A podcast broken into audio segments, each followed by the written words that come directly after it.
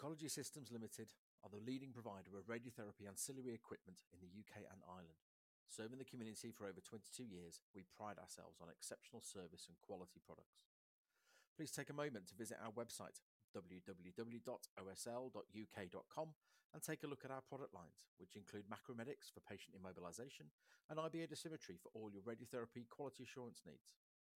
We are more than happy to take your questions, so please do get in touch via our website or email inquiry at osl.uk.com, and one of our specialist team will be available to assist you.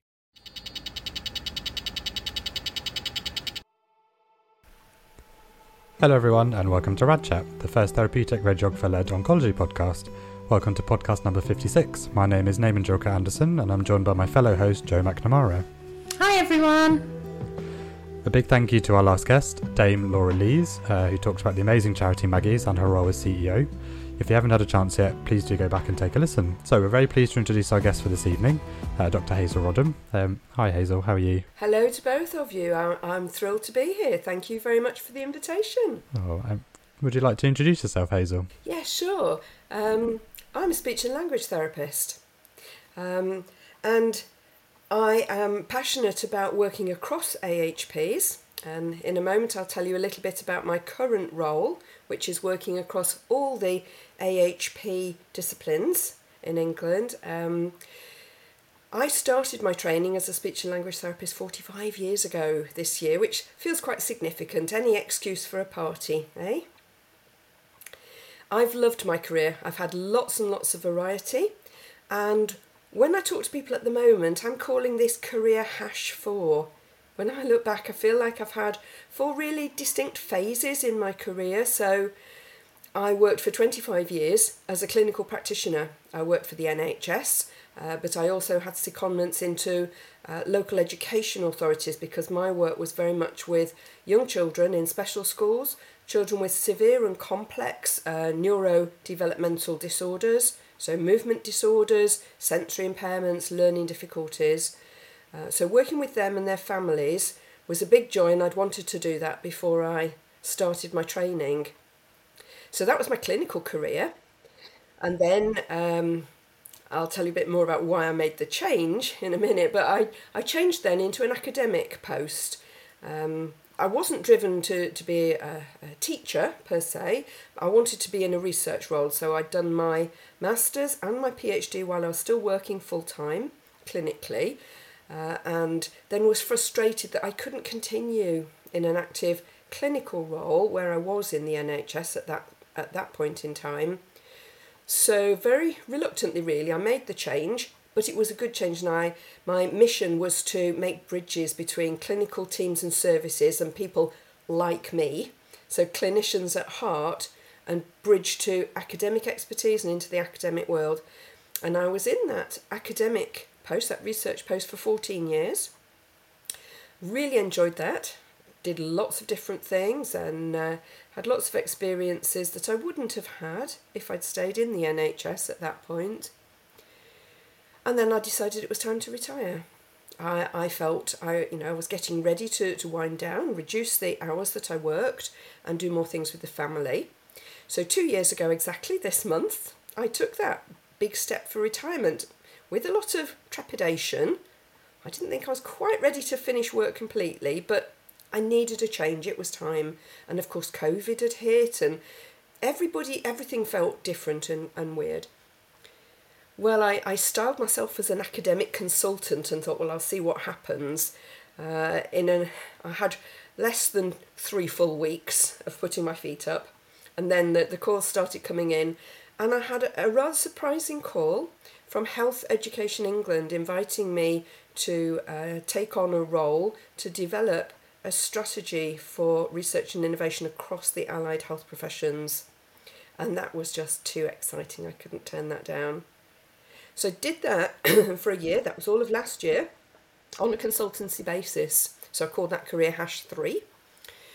And towards the end of the year, I was really hoping that you know I might get another sort of consultancy piece of work with them. I'd really enjoyed that, and it was coming to the end. I, I you know there was a product, there was um, uh, a research and innovation strategy that I'll talk maybe a little bit more about in detail in a few minutes. But I got the phone call and they said, no, we don't want you to do another project. So I felt quite deflated. And they said, we'd like you to come on staff. So, so here I am, Career Hash 4. I'm employed full time again and very, very busy, but very happy. This is what Happy Hazel looks like. I feel like, you know, I'm very lucky. I'm, I'm getting to work on my favourite topic. So thanks for asking. That's me in a nutshell. My uh, 45 years since I started training, and I'm still very excited about what I'm doing. Yeah, that sounds amazing. That's uh, it's a very long established career. Just going to take you back, just in case anyone doesn't know, what is a speech and language therapist? All right, great question. Yeah, so I will say when I started training, there were only four university c- courses doing that. There's over 20 now. So, speech and language therapists um, have a, a, broad range of skills. So, the undergraduate degree, it was already sort of degree level training back in the 1980s. Um, and we, we have a mix of medical science, psychological sciences, uh, educational training, and we are trained to work cradle to grave really with all types of communication disability um, from premature babies, babies that might have developmental difficulties, school aged children who might have speech language communication difficulties, or they may have more generalised learning difficulties or craniofacial abnormalities. Then also working with um, adults who might have acquired disorders as a result of illness or injury, uh, traumatic brain injury or more physical injury. People who have lifelong conditions as well, like voice disorders or fluency disorders, stammering or stuttering, as they call it over the Atlantic. And then there are people with degenerative conditions, often starting later in life, but not necessarily. So, multiple sclerosis, Parkinson's disease, motor neurone disease, Alzheimer's and dementias. That obviously impacts very, um, very early on on people's communication um, possibilities.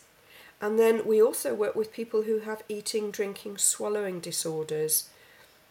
So we work, as I say, across the whole lifespan in different roles at different times, and we work in multidisciplinary contexts and cross sector roles with people in education and in social care and in the criminal justice system. So, I mean, I can talk a little bit more about that if, if that might be interesting to people, but children, particularly who have had, um, who have not had early intervention and support for developmental language difficulties are at an immediate disadvantage of lower educational attainment, uh, poorer social interaction, and very often uh, can lead to mental health difficulties and interaction with the, I'll call it the, the criminal justice sector. So we, we know that, and there have been developments in speech and language therapy to begin since the beginning of my career to work in all these newer areas um, which weren't really on stream when, when I was doing my training. Another reason that shows why you need to keep yourself up to date professionally because the landscape changes. Hazel, you can tell that you're really passionate about still being an allied health professional and you know all the work that you do around speech and language it's really inspiring. Um you've obviously now with your your kind of fourth role um, in in Health Education England. Can you tell us a little bit about that role and what does a day in your life look like now? Yeah, well, the, the first invitation was to write a strategy document. And so I said, well, what is the strategy going to be about? And this it's a strategy for research capacity building across the allied health professions. We're a, a huge, collectively, we're a, a, huge proportion of the NHS workforce. Um, I mean, it's quoted as approximately a third. There's over 180,000 of us collectively in the in the workforce, and we make a huge contribution to quality of life for all these families that we serve across all our professions. And we have variable history, legacy of research evidence to support the effective ways in which we work and the ways in which we're able to make differential diagnosis and care management plans, etc. So we have some really great world leading research across our AHP disciplines, but there are other areas, newer, smaller professions who've had less investment historically and who work in uh, sectors further away from medical science who've had less investment and opportunities for research careers.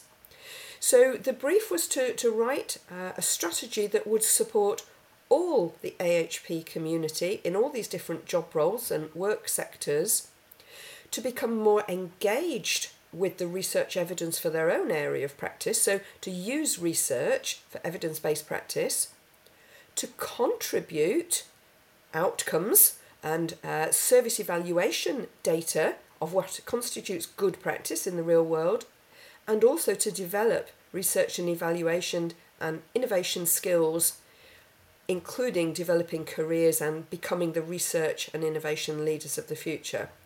So the brief, Joe, was to write a strategy which is a vision statement. We'd never had one before collectively across all our disciplines. We needed a line in the sand to say this is a bold and ambitious vision of where we want to get to with my history of being involved in research capacity building, especially uh, since I, I, made that move into the academic post and um, have been very involved in a number of initiatives to drive research capacity building, I could see that over the last few decades we've been inching forward. We were, we were making progress. There are lots of things we were proud of in terms of building capacity, skills, confidence, and leadership in research across our disciplines. But we had a long way to go, and there's a risk that we weren't sufficiently visible. We, we needed to seize the moment to increase the visibility, the reputation, and the value, recognition of the value of allied health professional research. So that's what that job was last year to write a vision statement so we've got our vision statements, we've got strategic aims, strategic objectives, and descriptors of what good would look like. And then the real work starts, okay? So that was the fear, the risk, that we'd have a shiny document that didn't make a jot of difference. So that's what I'm doing now. That's my brief now to lead the implementation work towards making that strategy actually happen. no small thing. I, I deal with this fear, this worry every day. I want to I want to make the best uh, that I can and facilitate other people to carry on this work. So Hazel, for anyone who is maybe still in clinical, treating patients every day, why is research important to them? Well, great question. First of all, this is there's no agenda at all about a brain drain getting people to leave clinical practice, workforce, and go and work in universities. That is not what this is about. The whole driver is about improving the quality of the care we offer in frontline clinical services. And we can only do that when we're really confident that these are the best services, the most effective ways of working, uh, and that we're really skilled at measuring, as I said, differential diagnosis. So we need this scientific approach to underpin our practice and to continue into the future to drive the quality of the way that we work.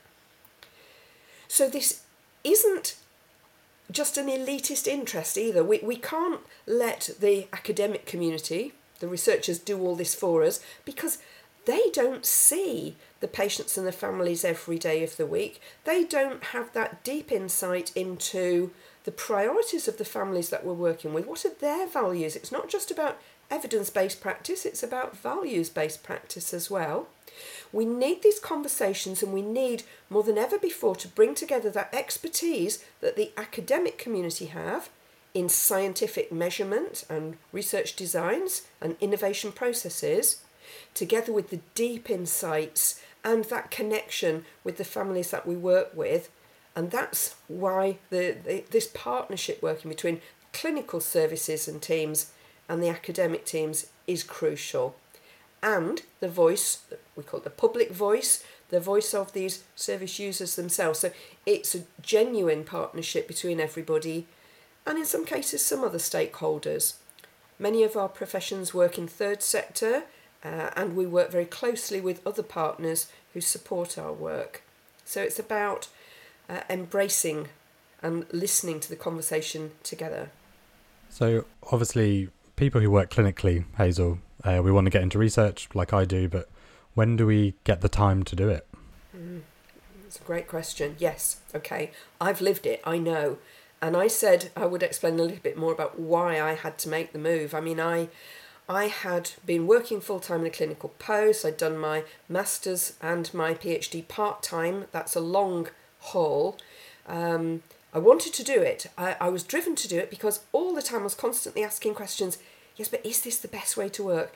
I was working with these populations of children and their families who had such complex and such severe disabling um, challenges to face and realised that there was very, very limited evidence of what's the best way to work. These are very complex cases, everyone's individual, everyone's unique. So I was driven by asking questions and realising frustrated that the evidence wasn't there, wanted to be involved in helping to generate that to improve the way we worked. But I was in a situation where I was being told, right, well, no, your job is to sign people's travel expense claim forms, or you can be a specialist clinician, but you can't be a researcher as well. And so that's why I made the move. But I don't want other people to have to do that. I my aim, my dream is to, to keep people in those clinical services and to we do need to develop ac- academic research leaders, but we need to develop clinical academic roles and opportunities. So you'll be delighted to know there's lots of work going on, lots of work which is uh, been making really good progress in terms of mapping out career frameworks uh, at all stages of the career journey. So there's no expectation that people have to serve your time as a clinical practitioner before you can then um, branch out. Um, it's about mapping research and innovation activities into your career journey throughout the whole of your career um, life.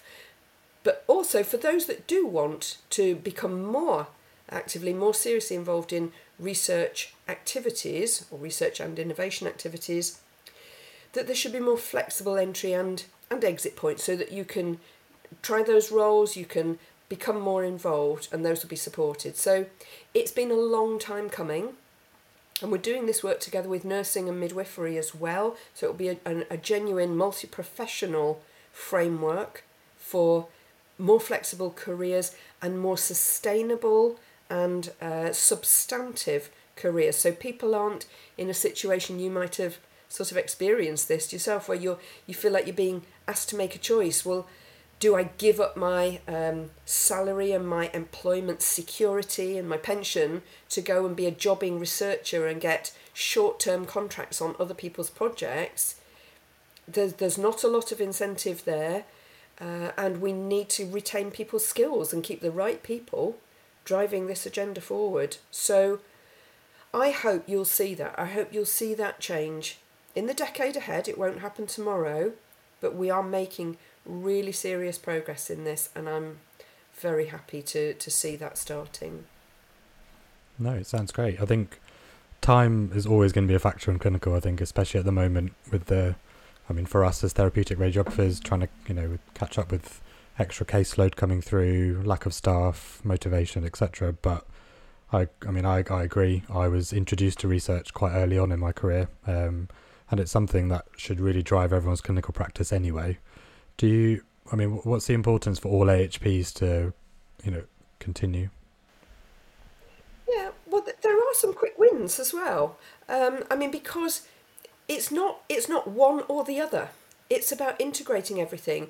We also need to think about making more effective and efficient use of our routinely collected data to answer real world clinical questions about how we improve our services. And everyone can do that because we're collecting data all through our routine practice, and m- much of it does not get used. There's also this perceptions, a lot of perceptions about research. The R word is a really tricky, slippery word, and it can be a big barrier. I'm excited about research. I spend a lot of the week talking to other people who are excited about research, and that's fine. We enjoy talking to each other. When I talk to people in frontline clinical posts, I very often get the defensive reaction. You know, the eyes go a bit glazed. Well, that's all right for you because you know you're in that role or you like research, but I just want to do my job or I'd like to be involved in research, but it, it's not possible. I haven't got time and it, it's not going to happen for me. But that doesn't mean you can't. What we're talking about is not the big R, the, the separate career. Every day, we need to be asking questions. So, frontline clinical practitioners, you, know, you, we, we all need to raise the questions what are the priorities facing the people who need our services and the people who are delivering the services? So, as a practitioner, like you've just said, what would make your life easier? What do you feel would be a better way to work? And how could we, in a scientific, systematic way, sort of evidence that? How could we test that out? And one other thing I'd like to say really is about research is a game. University Post, and I know this from the inside, it's a big institution for getting papers on your CV.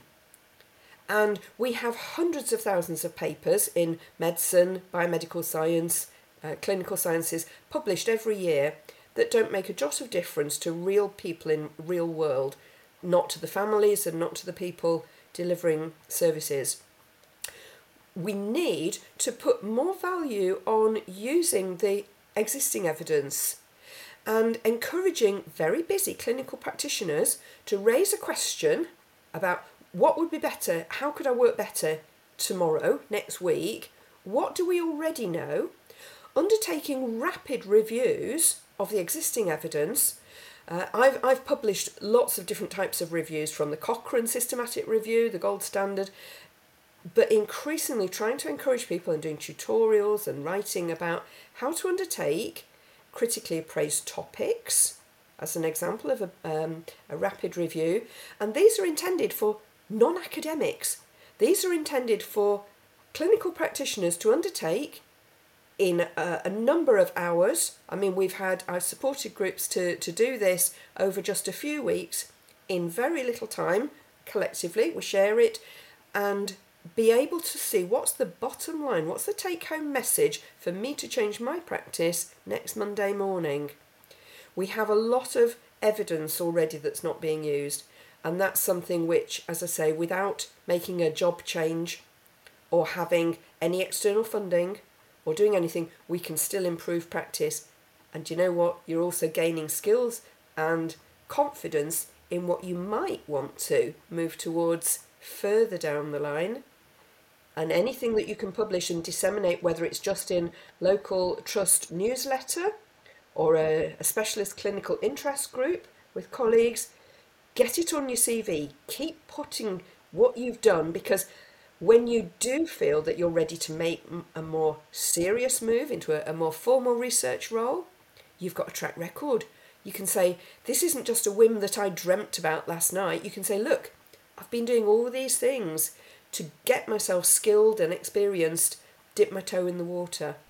I think the the perception of being a clinical academic as well, in some cases, I think it's still a little bit new. Um, some of the traditional viewpoints I think that I've come across is, oh, well, research is more you know you do a secondment or that's your full-time post it's not always embedded into the role clinically yeah it's become a bit of a buzzword these last few years you know clinical academics and uh, it, it seems like it, it's the cherry on the cake that you know seems very attractive um, and it, it seems to meet what I've been talking about this sort of bringing together the expertise of expertise and insights from the clinical practice side and the academic scientific skills but it's got to be right. The contract has got to be right, and that's what we're pushing for as well, because we know from people's experience that they can feel they're in a situation where they're torn between two masters. They've got two sets of appraisals, two sets of performance objectives.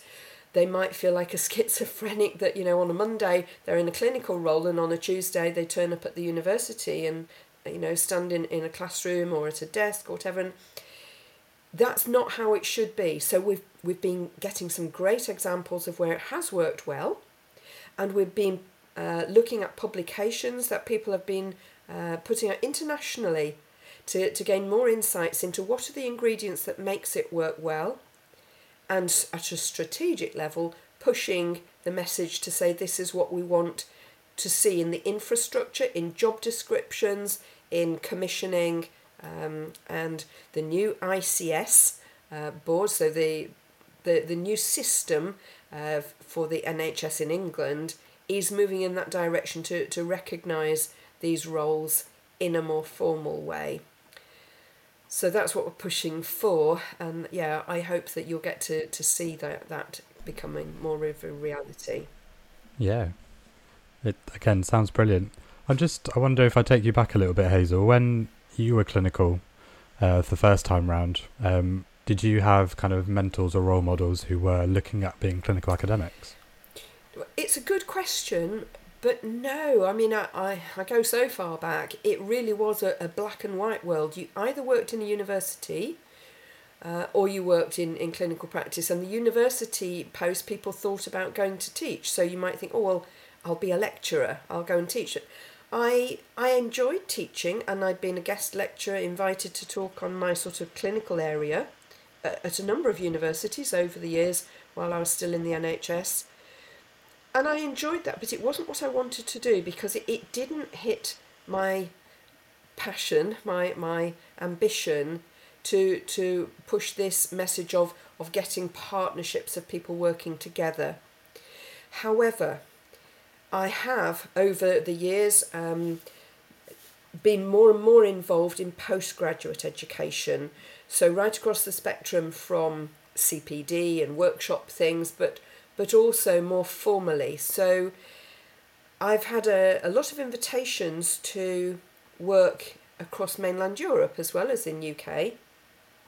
And I was invited a, a few years ago to start working with the first state funded university in Germany for nursing midwifery and allied health. And that's in the, the northwest of Germany, not far from Dusseldorf. The Hochschule für Gesundheit. Now, they wanted to raise the academic level, they wanted to um, start master's level training for allied health professionals, and so I helped them to develop a curriculum, we validated it, and we graduated our first cohort uh, back in 2018. So, working at that level, I began to think, well, okay, yes, I, I really want to get more involved with influencing the career expectations uh, of new graduates and new students that you know research could be integrated into their careers but also influencing the curriculum and the way that we teach research design not as a separate bolt on lecture you know oh you do your class in that now but integrated throughout all the clinical training um, so I've worked with a number of universities across uh, different uh, mainland European countries and I've supervised a lot of research interns who've come and joined me when I was in my academic uh, post. Uh, and we have, I mean, the very first two that came were from Turin, two speech and language therapy new graduates with their bachelor's degree, with an interest in eating and swallowing disorders. I was doing some project work with a, a, a national charity who were based locally close to where I was in the northwest of England. Those girls came for two months. They helped to work on this patient developed survey of their experiences. You'll be very interested in this, everyone, and I have talked about it before at the Radiography Con- Congress. Uh, it was about the side effects, the, the impact on them of uh, radiation treatment for head and neck and mouth cancer. So these two girls came across, they helped to work on this. We, they did the analysis, they did the reporting, we submitted abstracts and we won prizes at ESMO, so the European Society of Medical Oncology, and at the uh, Public Health England Cancer Data and Outcomes uh, conference that year. And the charity paid for those girls to fly back and present their own work and receive those awards themselves.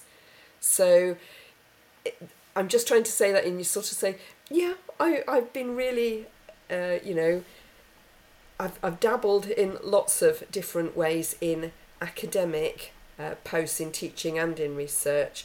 And I think that that is really important. We're working at the moment, I say we, the grand we from Health Education England, working with the Council of Deans for Health to push this message of how we can increase student experience, positive experience of research. So it's not seen as a dull subject or something they just have to suffer and get through, but it's integral and, and part of all their, their training. I think you raised a really good point actually around charity funding. I think lots of people think when they go and get into research or get time to go to a conference, you know, they have to get these big grants that take a while to do. But charity funding, I think, I know at the moment it's difficult with the back end of COVID, etc. But that's something that, you know, you, you can get some travel expenses to go to a one day conference, for example, can't you? Absolutely. Uh, I, I think you know it's really important it, it's in our strategy document that we published that we're encouraging people uh, in a strategic way but but just to look at the whole spectrum from tiny pockets of seed corn funding that again as I said helps to build your own CV by doing small things and getting small amounts of money you then demonstrating that you're getting the skills and the experience and the confidence to start to to look bigger no one is ever going to be able to jump straight into winning a massive program grant when you've got no track record.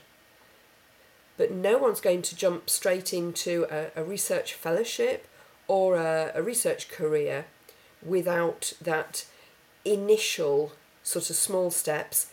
And you can't do it on your own, and you're not supposed to do it on your own. Make connections, make friends, make links. That's why networks are so important, and that's the benefit of this type of um, podcast format that you're doing. It it enables people to think. They hear voices, they hear uh, advice, and they think, "Oh, well, that might be useful for me." So what you're doing in this is fabulous because you're helping to spread the word, raise people's interest, get that hook, get them interested, get them talking to each other, and give them somewhere that they can contact. And they, oh, well, I know where I could go, who I could ask. And they'll come to you, won't they? That's great. And they'll probably come to you now as well, then either know you. So Well, I, I keep saying this. So everywhere I do a, a presentation, I put my Health Education England email address and my Twitter name, my own personal Twitter account, and just say, to people, please get in touch with me. I want to know what people's questions are, what people's experiences are, any advice they would like to share, and any great examples that we can showcase. So, next January, we've got a, a day on the calendar which will be our anniversary party, if you like, to celebrate one year since we launched the Allied Health Professionals Research and Innovation Strategy. And the implementation work is going to take far longer, but we've got a lot to celebrate. And what I hope to do on that day also is to showcase some examples. We're going to have a virtual poster gallery, it's all online. So we'll have a poster gallery, we'll actually have some uh, recorded and also some live presentations. So, everyone, yes, please get in touch with me. It's hazel.roddam at hee.nhs.uk and follow me on Twitter at Hazel Roddam one. I know you've touched on a few good bits of advice already, Hazel, but what would you say to anyone who wants to be more involved in research at whatever level they are? I think about the so what question. Okay, I mean, uh, especially when I was in my academic role, I would have people knocking on my door every week saying, oh, I think I'd like to do a PhD, or I'd like to do a project about this, and will you help me? Or I'd like to apply for this uh, grant so that I can do something. I'd say, Well, what is it that you'd like to do? And they said, Well, I'm really interested in autism or whatever was their topic. Said, well, okay, but what's your question? What do you want to find out that we don't already know? Oh, I, I've got lots of experience of working with lots of families and, and I know I'd like to do a project about this. I said, yes, but what? You know, and have you checked to see what already is known? You know, I talked before about really being sure. Uh, people say, "Oh, there's nothing out there." Not, not, not to answer the question that I've got. Is, well, have you looked? And we can help people to look but it is the most important starting point. So, to convince anyone to take you seriously, you've got to have a really sharp and focused question that you've thought a lot about and think about well, what's the value of that? The so what question what difference would it make to people except you? You were interested, you, you know, you'd enjoy doing it. Do you know what? Outside of work, my big passions are swimming and knitting. But if I'd done my PhD about underwater knitting, it would have made me very happy, but it wouldn't have helped anybody else very much. Uh, so this so what question, what difference will it make if you do that project? Um, I think that's important for people to think about. Be able to convince someone why your idea is important, but be able to convince someone that it needs doing, that it's not already been done. So you've got to do a bit of homework, a bit of groundwork, and if, if that feels daunting and you're not quite sure, no one's asking you to do a systematic review to Cochrane standard, but you've got to do a little bit of scoping review. And if you're not sure how to do it, then ask. There's lots of people who will be happy to help if they see that you are serious. So, and that takes time as well. I mean, uh, my other little bit of advice is give yourself time.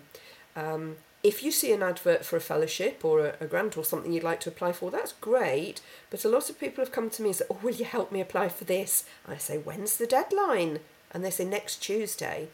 Well, people have been polishing their applications for six months or two years or whatever. You know, let's be realistic about this. I'll help you think through and explore and you know if you really say we can go on a bit further and sort of develop a little bit of a scoping uh, exercise or see what's already out there. So be realistic, give yourself time, and if you've got that burning seed of, of an idea inside you and it, it won't go away, and this applies as well to this feeling, I think I'd like to do a PhD. I'd always say, well, why do you want it? What difference would it make if you get the PhD?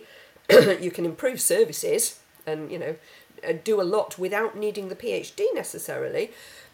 But if you do want it, or if you want to do anything, why now?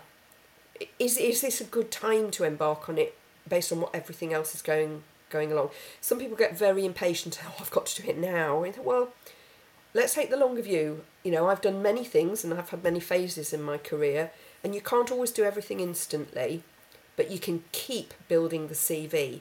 You can keep gaining knowledge. You can keep gaining skills. Um, so yeah, that's my advice. Let keep that idea alive. Keep talking to people, and you'll find people are very generous and helpful if they think you're serious. Oh, that's brilliant advice, Hazel. Thank you. I remember when I first reached out to a few people about research, it was very scary.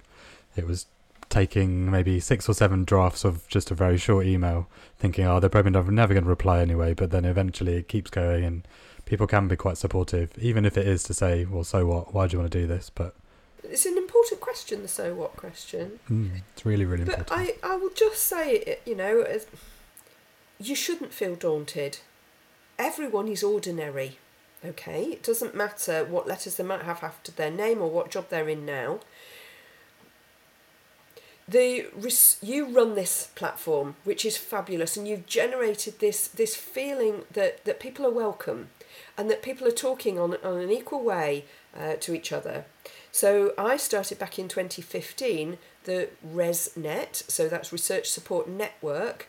Uh, I called it ResNet SLT only because I liked the acronym of ResNet for Research Support Network, but it was already taken.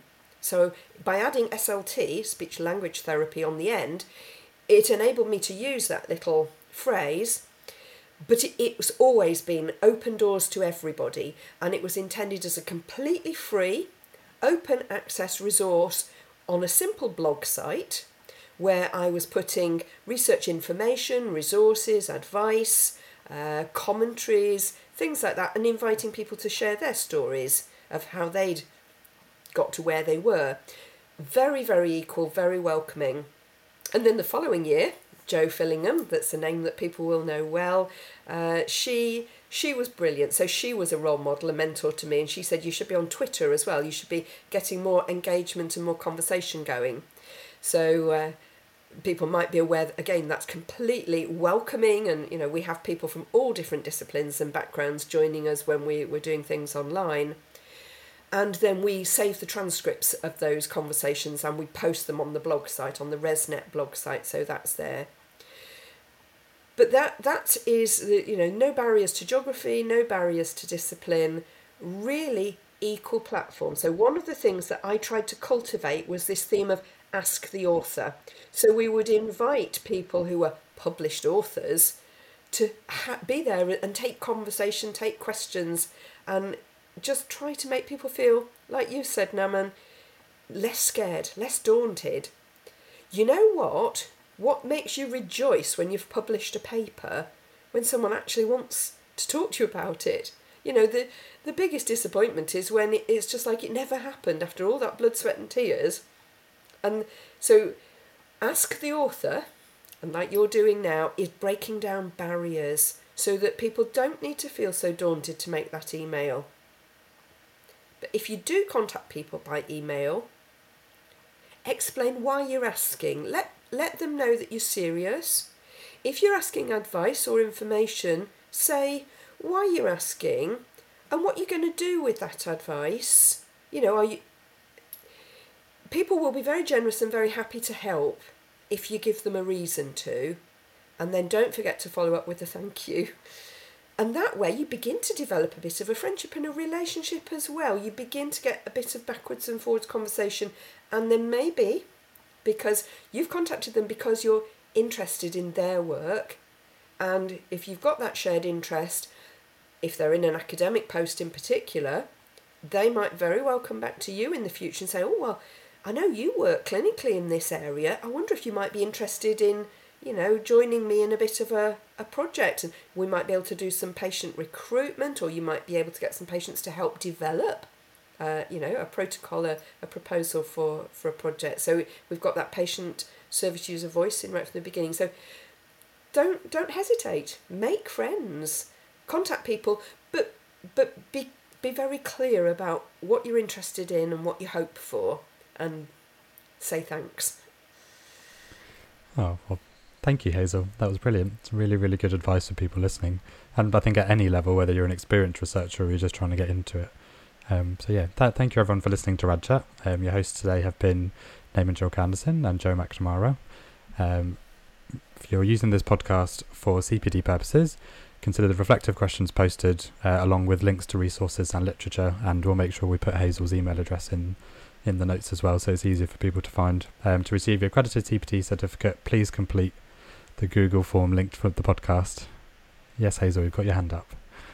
Okay, yes, yes. Well, I just wanted to say, I will put, I'll, give you the link so you can add it in of where people can find the strategy document online easily so they don't need to hunt and search around for ages.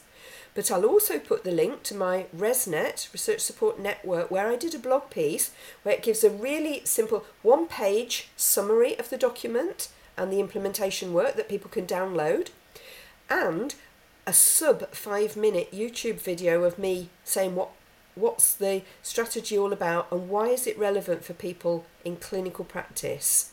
So you can make a cup of tea, listen to that YouTube video, and you'll have finished listening to the YouTube before you finish your brew. And I'm just asking people to share it, share the link, because we're all trying to share the message. Unless we could be brilliant, all of us, but if nobody knows about it, we're reducing the chance of making an impact. So let's be, let's spread the word and tell people about it. And thank you for letting me chatter tonight. It's been lovely talking to you too. That's okay. Um, Thank you very much. We'll definitely link everything in. Thank you all for listening to Rad Chat. Your hosts today have been Naman Julka-Anderson and Joe McNamara. A huge thank you again to our guest, Dr. Hazel Roddam. If you're utilising this podcast for CPD purposes, consider the reflective questions posted, along with the links to resources and literature we've discussed. To receive your accredited CPD certificate, please complete the Google form linked to the podcast. So our next guest to feature will be Dr. Rachel Harris. Uh, she will be discussing her career and the role of research, along with why the patient voice is so important. So thank you all for listening.